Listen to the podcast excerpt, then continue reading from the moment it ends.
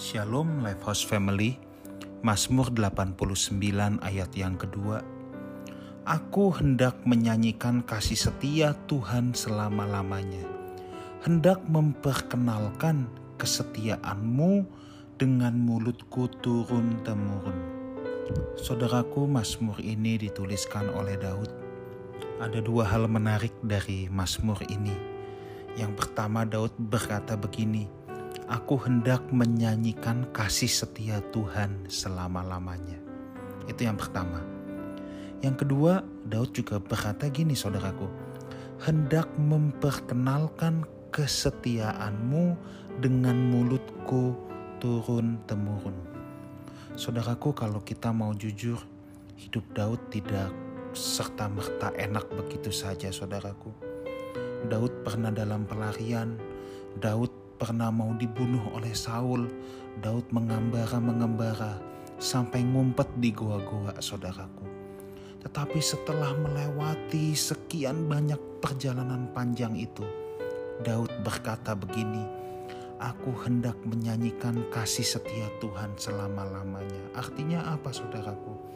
Betul Daud pernah ada dalam tekanan, betul Daud pernah ada dalam kesulitan tetapi setelah melewati semuanya itu, Daud membuktikan bahwa kasih setia Tuhan tetap untuk selama-lamanya. Saudaraku, mungkin kita ada dalam kondisi hidup yang serba terjepit. Mungkin kita ada dalam kondisi hidup yang sangat tidak menentu. Mungkin kita sedang berkata, "Tuhan, aku tertekan, Tuhan." Tetapi saudaraku, Alkitab berkata begini: "Pencobaan yang kamu alami adalah..." pencobaan-pencobaan biasa yang tidak melebihi kekuatanmu. Saudaraku, masalah yang kita sedang hadapi pasti selesai.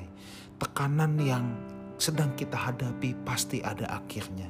Dan di akhir ujung itu semua, jikalau kita tetap berjalan dalam jalannya Tuhan, kita tetap berada di dalam jalan-jalannya, sekalipun jalan-jalannya itu sedang tampak suram dan berat untuk hidup kita. Seperti Daniel di Goa Singa, Sadrak Mesak Abednego di dapur perapian, Yusuf di dalam sumur saudaraku.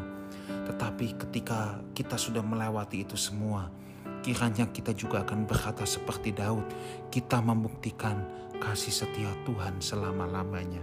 Daud tidak berhenti sampai di sana saudaraku. Daud juga berkata, dia hendak memperkenalkan kesetiaan Tuhan dengan mulutnya turun temurun. Artinya apa? Yang Daud ingin wariskan untuk generasi selanjutnya itu bukan sekedar tahta kerajaan, bukan sekedar pasukan, bukan sekedar harta kekayaan, tetapi pengenalan akan Tuhan. Saudaraku, dalam hal ini saya ingin mengingatkan kita semua, baik saudaraku, kalau kita bisa meninggalkan usaha untuk anak-anak kita Baik saudaraku, kalau kita bisa meninggalkan sesuatu untuk anak-anak kita, entah rumah atau apa pun itu. Tetapi yang paling penting adalah kita meninggalkan pengenalan akan Tuhan untuk keturunan kita. Dengan cara apa? Dengan cara kita memperkenalkan kesetiaan Tuhan melewati jalan panjang kita, saudaraku. Orang yang berjalan dengan Tuhan pasti memiliki pengalaman dengan Tuhan.